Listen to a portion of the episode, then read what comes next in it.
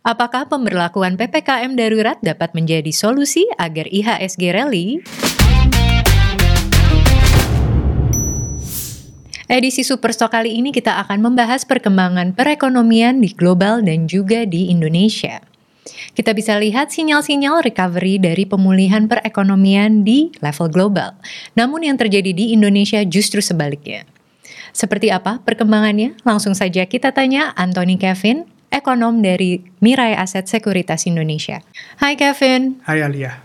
Nah, di level global sendiri nih bagaimana sih perkembangan situasi COVID-19? Uh, sebenarnya kalau berbicara mengenai perkembangan COVID-19 di level global, sebenarnya mix ya. Dalam artian kalau kita lihat number of new casesnya sebenarnya ada penurunan gitu, which is a good thing.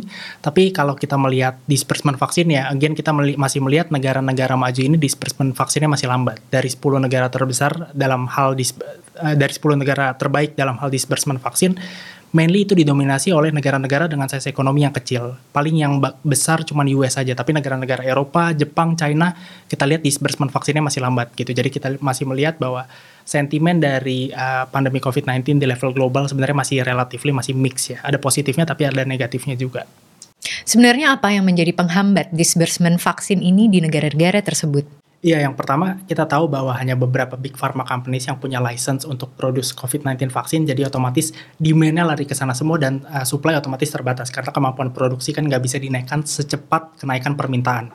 Kemudian yang kedua kita lihat waktu yang diperlukan untuk develop vaksin itu cepat banget, satu satu setengah tahun, padahal on average biasanya 10 tahun. Mungkin ini ada kaitannya dengan beberapa efek samping yang kita nggak expect sebelumnya gitu. Beberapa vaksin kita tahu ada side effect-nya sehingga productionnya harus di stop dulu, research lebih lanjut, disbursement juga di stop dulu.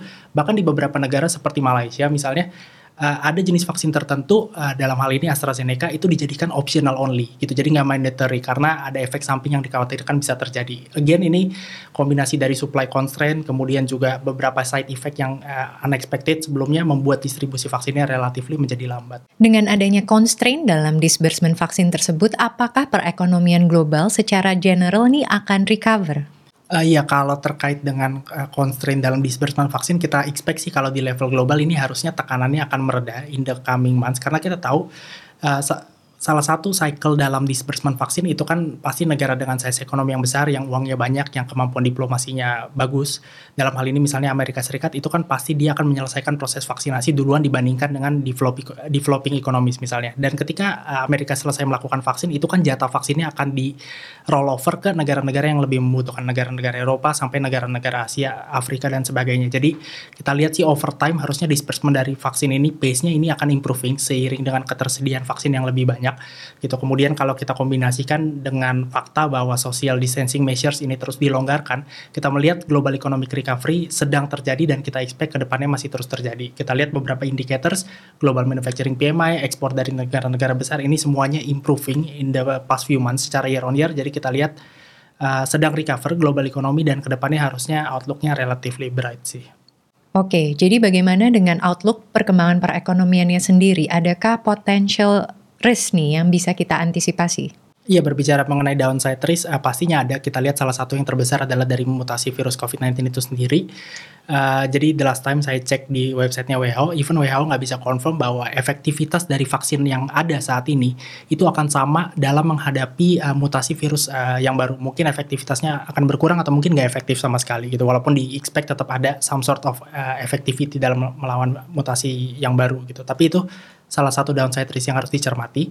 Kemudian juga downside risk lainnya saya rasa ada di uh, kekhawatiran pelaku pasar terkait dengan normalisasi tingkat suku bunga acuan dari uh, the Federal Reserve. Kalau ketakutan pelaku pasar atas normalisasi uh, suku bunga acuan di Amerika Serikat, kemudian balance sheet-nya juga ada kekhawatiran di normalize, otomatis ini akan menjadi downside risk bagi perekonomian global juga karena financial market pasti kehit dan ketika financial market kehit pasti real ekonominya juga kena. Bagaimana dengan kebijakan The Fed? Apakah akan masih mengakomodir hingga akhir tahun ini? Ya kalau kita lihat memang uh, salah satu yang membedakan krisis antara 2008 dengan 2020 kemarin adalah policy response baik dari pemerintah pusat maupun juga dari bank sentral. Kita tahu di 2008 itu ketika krisis terjadi, uh, policy makers, the Fed uh, dan gubernur bank sentral lainnya itu mendebatkan apakah di momen-momen krisis kita harus inject money ke perekonomian? Takutnya kalau lagi krisis di inject money, hyperinflation dan sebagainya. Tapi kita sudah belajar dari 2008 bahwa yang dibutuhkan uh, pada saat krisis adalah injection liquidity supaya market itu tetap confidence, ekonomi tetap jalan. Dan itu so far yang dilakukan The Fed. Suntikan liquidity-nya banyak banget. Central bank, bank selain mengikuti event di Indonesia sendiri. Jadi so far policy-nya akomodatif. Dan saya rasa akan remain akomodatif at least sampai dengan akhir tahun 2021 eh, ini. Berarti kita mirroring ya dengan solusi yang pernah terjadi di 2008. Ya. Nah, dengan kenaikan all time high yang terjadi di S&P ataupun global index di Amerika ini banyak yang mengkhawatirkan sebenarnya ini akan berpotensi menjadi bubble nih. Menurut Kevin bagaimana? Iya sebenarnya kalau berbicara bubble itu ada dua hal ya dan itu berbeda sekali antara bubble di financial market dengan bubble di real economy. Kalau kita misalnya ngomong bubble bubble di financial market ketika bubble-nya itu pop up gitu ya ketika pecah uh, gelembungnya itu yang terimpact adalah orang-orang yang masuk di financial market gitu. Jadi mungkin middle to high income people yang akan terimpact sehingga impactnya untuk keseluruhan ekonomi nggak gitu besar. Tapi kalau kita berbicara mengenai bubble di real economy itu impactnya akan besar sekali dari masyarakat eh, menengah bawah sampai menengah atas akan kena. Tapi saya rasa so far dengan melihat berbagai perkembangan saya belum melihat adanya bubble di real ekonominya sih. Mungkin di financial marketnya ada valuasi udah terlalu tinggi especially for uh, Nasdaq listed listed stocks. Tapi untuk real ekonominya saya rasa belum ke situ. Dan itu juga alasan saya nggak expect the Fed naikin suku bunga acuan atau normalize balance sheet-nya dalam jangka waktu dekat, at least di sisa tahun ini. Kenapa? Karena uh, inflation naik, mungkin mengindikasikan bubble di real economy, tapi itu low base, kemudian juga karena harga minyak tinggi, tapi saya nggak melihat ada suatu permintaan yang kencang di Amerika Serikat yang bisa membuat bubble. 2008 kita lihat harga properti naik gila-gilaan, bubble ekonomi Amerika kena Crash, tapi kan yeah. sekarang nggak terjadi sebenarnya bubble-bubble kayak gitu jadi masih masih aman sih sebenarnya. Nah, secara global juga harga-harga komoditis ini terus merangkak naik nih, baik dari CPO, coal. Apakah yeah. cycle dari komoditi super cycle ini akan terulang kembali? Iya, sebenarnya um, kalau berbicara apakah cycle-nya akan terulang lagi, saya rasa enggak, tapi saya rasa at the very least commodity prices will remain high. Kenapa? Uh, karena kita expect uh, mungkin kalau kita mundur sedikit yang bikin harga komoditi naik itu apa sih? Itu kan pasti weak US dollar gitu. Karena hmm. 60% dari global trade di dunia itu dieksekusi dalam satuan mata uang US dollar. Otomatis ketika US dollarnya melemah, purchasing power dari negara-negara yang nggak pakai uh, US dollar sebagai main currency-nya Indonesia misalnya pakai rupiah, itu kan purchasing power kita pasti terdongkrak ketika USD-nya melemah. Dengan satu rupiah yang sama kita bisa membeli komoditi dengan kuantiti yang lebih besar gitu. Jadi kita expect uh, since kita expect USD akan remain weak sampai dengan akhir tahun ya, simply karena the Fed masih akan terus inject money ke financial market, liquidity US dollar masih akan besar, USD masih akan lemah, harusnya commodity prices masih akan remain high. Tapi kalau kita ngomongin apakah cycle yang kemarin akan keulang, saya rasa enggak juga karena saya nggak melihat ruang untuk uh, the Fed inject dana secara lebih signifikan lagi. Mungkin pembelian asetnya udah mentok di level 120 miliar per bulan. Jadi uh, downside risk untuk USD index udah limited. Kemudian juga dari sisi demand saya nggak lihat ada lonjakan yang besar sampai akhir tahun, especially dengan kondisi yang masih relatively uh, mengkhawatirkan perkembangan terkait COVID-19-nya. Saya rasa commodity prices akan remain high, tapi upside-nya mungkin juga akan limited dan saya rasa nggak akan mengulangin cycle yang kemarin terjadi. Sedangkan yang terjadi di Indonesia sebaliknya, rem darurat diberlakukan dengan adanya PPKM darurat. Sebenarnya apa sih yang terjadi di Indonesia ini? Ya kalau kita lihat memang jumlah kasus aktif kemudian kasus baru harian yang sehari tembus 20 ribu udah kayak new normal sehari 20 ribu.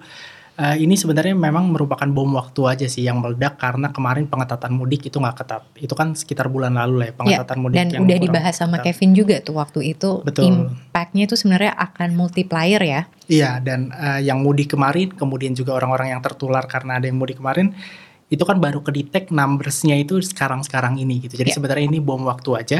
Uh, that's why pemerintah mengambil langkah yang menurut saya sih cukup oke okay, gitu. Ada ppkm darurat. Tadinya saya pikir kalau misalnya ppkm mik uh, mikro aja pengetatan ppkm mikro kayak impactnya nggak bakal besar. Tapi saya rasa ini kebijakan yang cukup berani ppkm darurat. Malls tutup, kemudian juga tempat-tempat yang nggak esensial tutup, 100% work home, work from home dan sebagainya. Cuman uh, memang again ekonomi itu kan nggak berbicara kayak 20% planning tapi 80% eksekusi dan kita sudah belajar di tahun 2020 eksekusinya sering kali nggak bagus gitu. Seringkali ada pengetatan tapi ternyata longgar dan sebagainya. Jadi uh, I wouldn't hold my breath lah. Kalau misalnya uh, ditanya apakah kebijakan ini akan secara signifikan menurunkan kasus COVID-19 ya karena sering kali eksekusi dari government itu sendiri yang yang nggak memuaskan. Kurang kuat ya. Iya. Memang mungkin eksekusi dari pemerintah masih belum kuat, tapi sepertinya lagi menggenjot vaksinasi nih. Menurut Kevin bagaimana? Saya rasa memang dalam beberapa waktu terakhir ada anggapan bahwa vaksinasi ini sudah diperluas secara signifikan gitu ya. Terbukti dari kita orang-orang yang kerja kantoran tiba-tiba dapat panggilan untuk vaksin.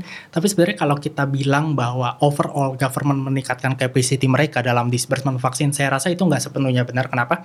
Karena saya rasa uh, government ini dalam tanda kutip udah mentok gitu. Jadi kan yang tadinya awalnya mau divaksin itu kan kelompok prioritas lansia, kemudian juga petugas publik. Tapi kita lihat so far lansia di Indonesia baru 10% yang vaksinasi uh, sudah penuh dua dosis.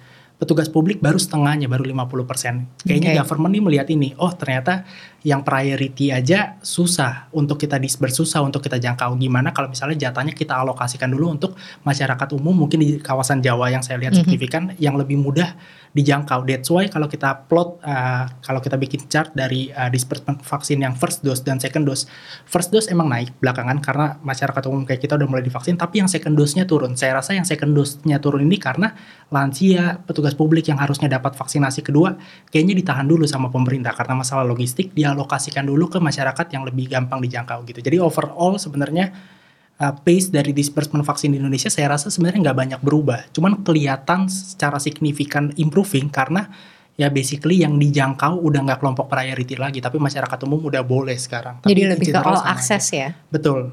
Dengan kedua hal yang tadi sudah kita diskusikan, bagaimana sih perkembangan perekonomian Indonesia di level makronya? Nah sebenarnya kalau di level makronya saya juga masih melihat developmentnya kurang lebih nggak jauh beda dengan beberapa kali kita shoot video terakhir. Kalau dari globalnya saya mendapati intinya uh, both production kemudian juga consumption demand itu kayak bisa mengimbangi lah. Jadi production ada tapi uh, di drive juga oleh demand ada. Jadi ini uh, terus Balance menerus ya? berlanjut gitu. Okay. karena ada demand productionnya lanjut terus karena ada production demandnya juga lanjut terus gitu. Kan ekonomi muter aja sebenarnya dari production ke consumption. Nah cuman masalahnya di Indonesia recovery-nya saya rasa masih agak timpang sih gitu. Dalam artian mungkin karena desakan pemerintah atau memang pengusaha mungkin dalam tanda kutip to some extent saya kira kelewat optimistis. Dari awal disbursement vaksin di Indonesia belum ada tanda-tanda ekonomi recover tapi production udah digenjot.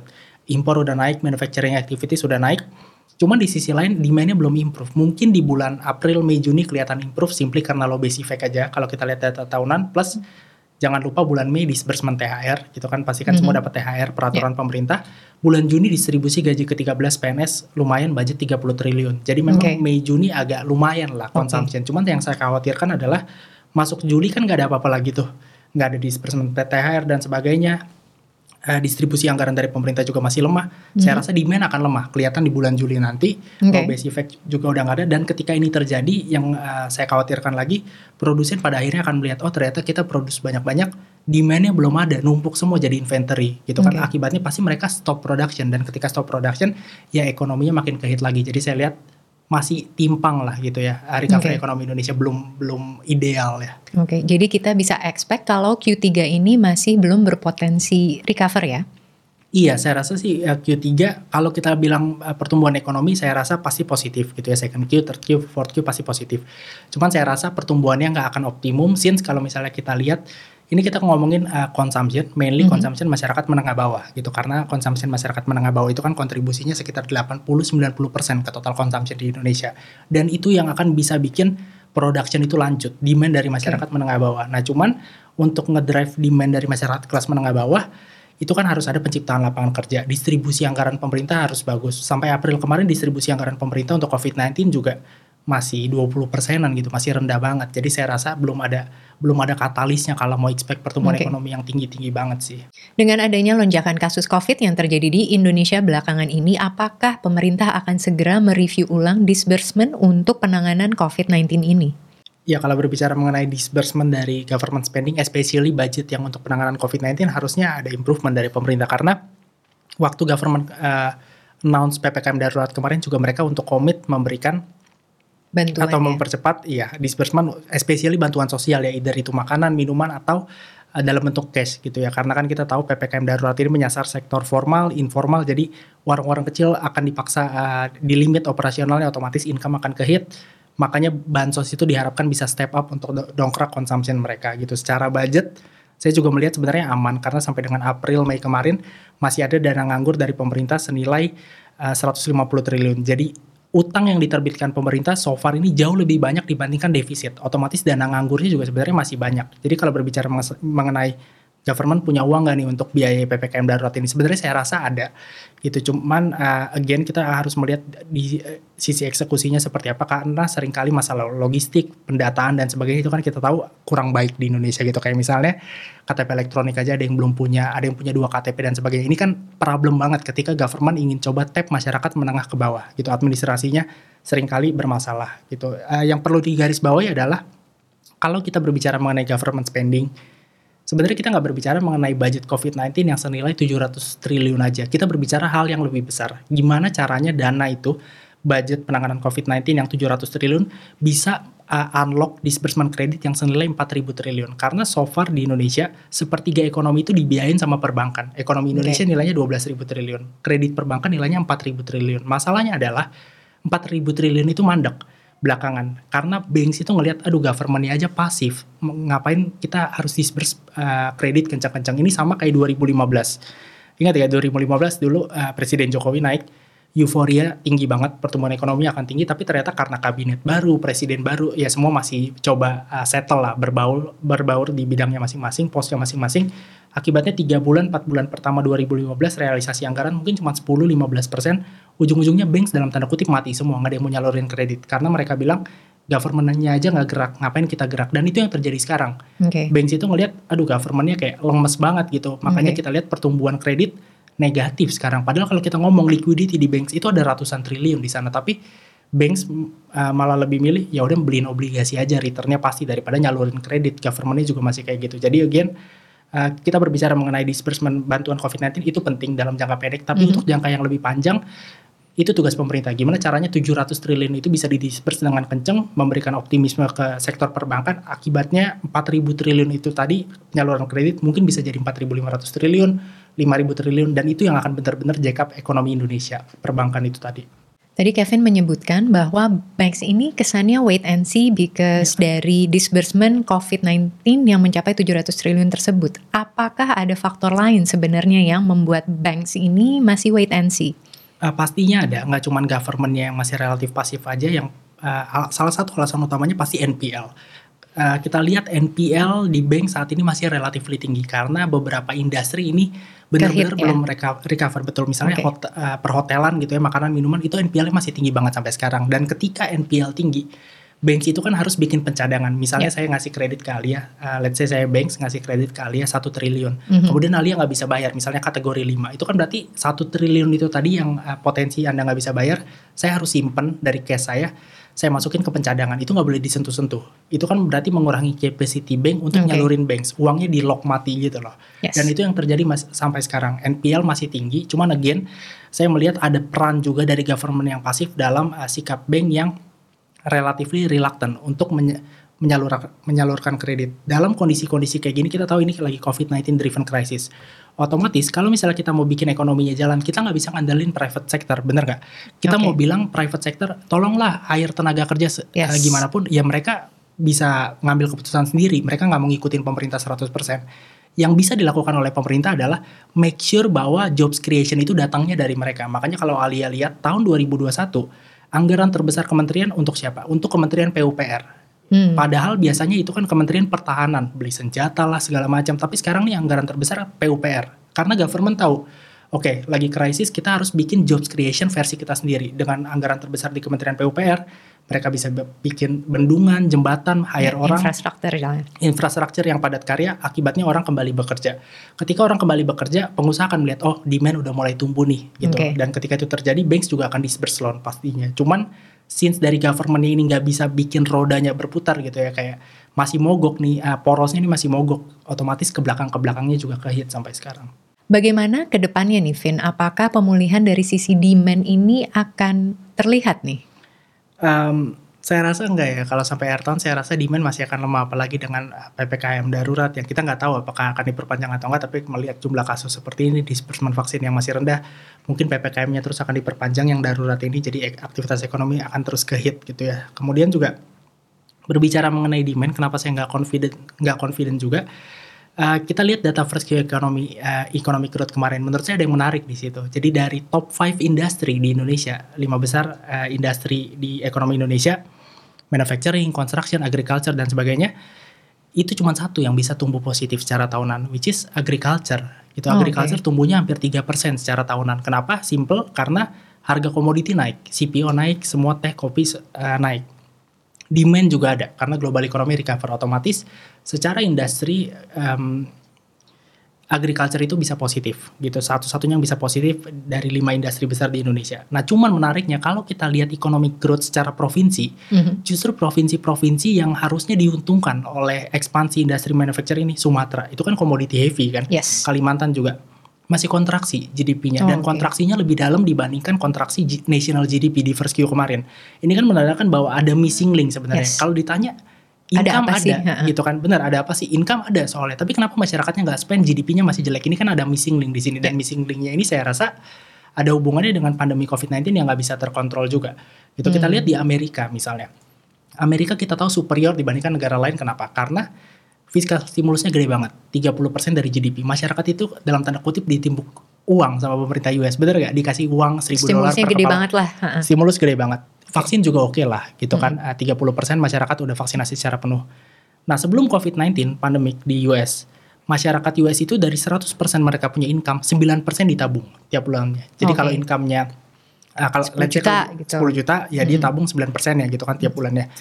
Eh, waktu COVID-19 lagi parah-parahnya, jumlah uang yang ditabung naik 35%. Ini kan defensif banget nih. Mereka Oh, nggak mau oke. spending. Ya kan nabung Yes. aja terus Mm-mm. sekarang ekonomi Amerika udah mulai settle. Kemarin nonton NBA di TV, ya udah ada penonton ya sekarang. Things udah get back to normal kan di US. Oke. Tapi sekarang dari 100% mereka punya income, itu masih sekitar 20 eh, 25% ditabung di Amerika Serikat. Ini kan artinya even di negara yang oke aja perkembangannya, masyarakatnya juga masih rajin nabung. Mereka Oke. masih jaga-jaga gimana If nih varian something baru. bad happen ya. Iya, if something something bad happen gimana? Apalagi di Indonesia gitu yang belum under control sama sekali vaksin masih lemah, otomatis masyarakatnya defensif gitu. Oke. Jadi this idea uh, that uh, reopening our economy will Mhm. significantly bolster our GDP figure, saya Oke. rasa ada yang dalam tanda kutip cacat di situ karena fakta membuktikan bahwa mau buka ekonomi selonggar apa pun, kalau masyarakat belum yakin bahwa Oke. things udah get back to normal, mereka nggak spend juga dan itu saya rasa masih akan terjadi sampai akhir tahun ini. Oke. Nah, dengan downside yang seperti ini, apakah ini turut nih menyeret depresiasi rupiah? Ya kalau menurut saya memang eh, prospek perekonomian kita yang masih lemah sampai dengan akhir tahun ini ini berkontribusi banyak dalam menekan kinerja rupiah. Kita lihat rupiah dari 14.200 ke 14.500 itu kayak cepet banget tiba-tiba.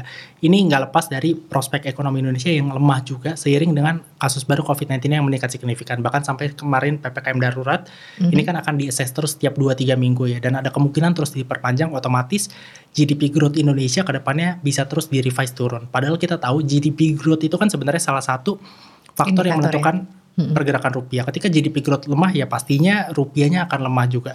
Gitu dan kita lihat untuk projection rupiah sekarang di 4,5 persen. Ini udah turun jauh dibandingkan uh, posisi di tahun 2020 kemarin. Projection untuk tahun 2021 Mhm. itu tadinya bisa lima setengah persen Oke, ekspektasinya jadi udah kekat hampir satu persen ya? kekat hampir satu persen gitu bahkan kalau kita lihat dalam pertemuan Bank Indonesia tiga pertemuan terakhir mereka mereka itu yang biasanya disclose uh, second Q GDP tumbuh berapa secara tahunan third Q berapa fourth Q berapa itu mereka udah nggak disclose lagi di tiga pertemuan terakhir. Mereka cuma disclose full year projection mereka aja tahun 2021 ini di 4,1 sampai 5,1 persen. Tapi yang kuartalannya itu year on year-nya mereka nggak disclose. Mungkin Bank Indonesia sendiri melihat akan relatif relatif lemah sehingga untuk menjaga optimisme pasar mungkin nggak di disclose. Mungkin ada pertimbangan seperti itu. Jadi eh, kita lihat memang berkontribusi banyak sih terkait dengan wabah eh, COVID-19 yang out of control ini terhadap eh, kinerja rupiah belakangan.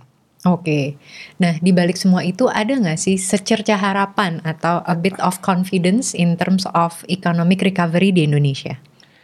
Em, harapan itu pastinya ada sih. Sebenarnya kalau kita bilang upside potensialnya pasti ada gitu. Jadi kalau misalnya pertama kalau misalnya PPKM darurat ini efektif banget gitu kan di mana-mana kita udah melihat bahwa eh, pengetatan semacam ini bahkan yang paling ketat itu versinya lockdown gitu ya seperti misalnya di Italia awal-awal pandemi gitu negara-negara Eropa itu kan short term pain but long term gain gitu kan. Oke. Nah, eh, kita perlu lihat di periode PPKM darurat ini seberapa ngotot pemerintah untuk eh, untuk Bisa eh, recover ya? Iya, untuk ingin recovery recovery ekonominya dipercepat. Kalau misalnya mereka ngotot banget PPKM-nya ber- diberlakukan secara ketat, itu saya rasa ada upside potensial justru. Jadi benar-benar short term pain, mungkin satu dua bulan akan kerasa data jelek, tapi setelahnya mungkin datanya akan improving karena okay. ketika ppkm darurat sukses, yang itu tadi yang saya bilang missing link itu tadi di mana masyarakat merasa kondisi belum seperti uh, pre COVID 19 pandemic itu perasaan optimisme itu akan mulai timbul. Kalau misalnya kasus barunya direda, masyarakat akan bilang, oke okay, nih things sudah get back to normal. Jadi mungkin di tiga bulan terakhir tahun 2021 spendingnya kenceng, GDP-nya naik. Tapi kalau misalnya itu nggak terjadi, uh, ya pasti ekonominya akan relatif lemah gitu. Jadi upside potensial ada, cuman as of now saya rasa tendensinya masih wait and see lah ya. Masih wait and see cenderung ke downside risk-nya yang lebih besar sih menurut saya. Oke, okay, in summary nih, as a final question, bagaimana sih projection GDP growth-nya Indonesia? Ya tadi saya sudah bilang bahwa untuk konsensus di 4,5 persen projection untuk 2021, cuman saya memang pasangnya lebih konservatif, apalagi merespons ppkm darurat ini, di mana um, akan ada tekanan ekonomi dalam jangka pendek, baik itu ppkm daruratnya sukses atau enggak, yang pasti ekonomi akan tertekan dalam jangka pendek. Makanya saya projectionnya untuk 2021 economic growth di 4,15 persen, tapi nggak menutup kemungkinan kalau ternyata development yang nggak bagus terkait dengan COVID-19 ya, disbursement vaksin masih lemah, belum lagi rupiah ada kemungkinan melemah lagi, mungkin masih akan saya turunkan juga GDP growth projectionnya. Dan saya rasa konsensus ini yang empat setengah persen juga harusnya arahnya akan semakin ke bawah sih sampai dengan akhir tahun. Oke, baik. Terima kasih banyak Kevin atas informasi dan analisa perkembangan makroekonominya. Sama-sama Alia.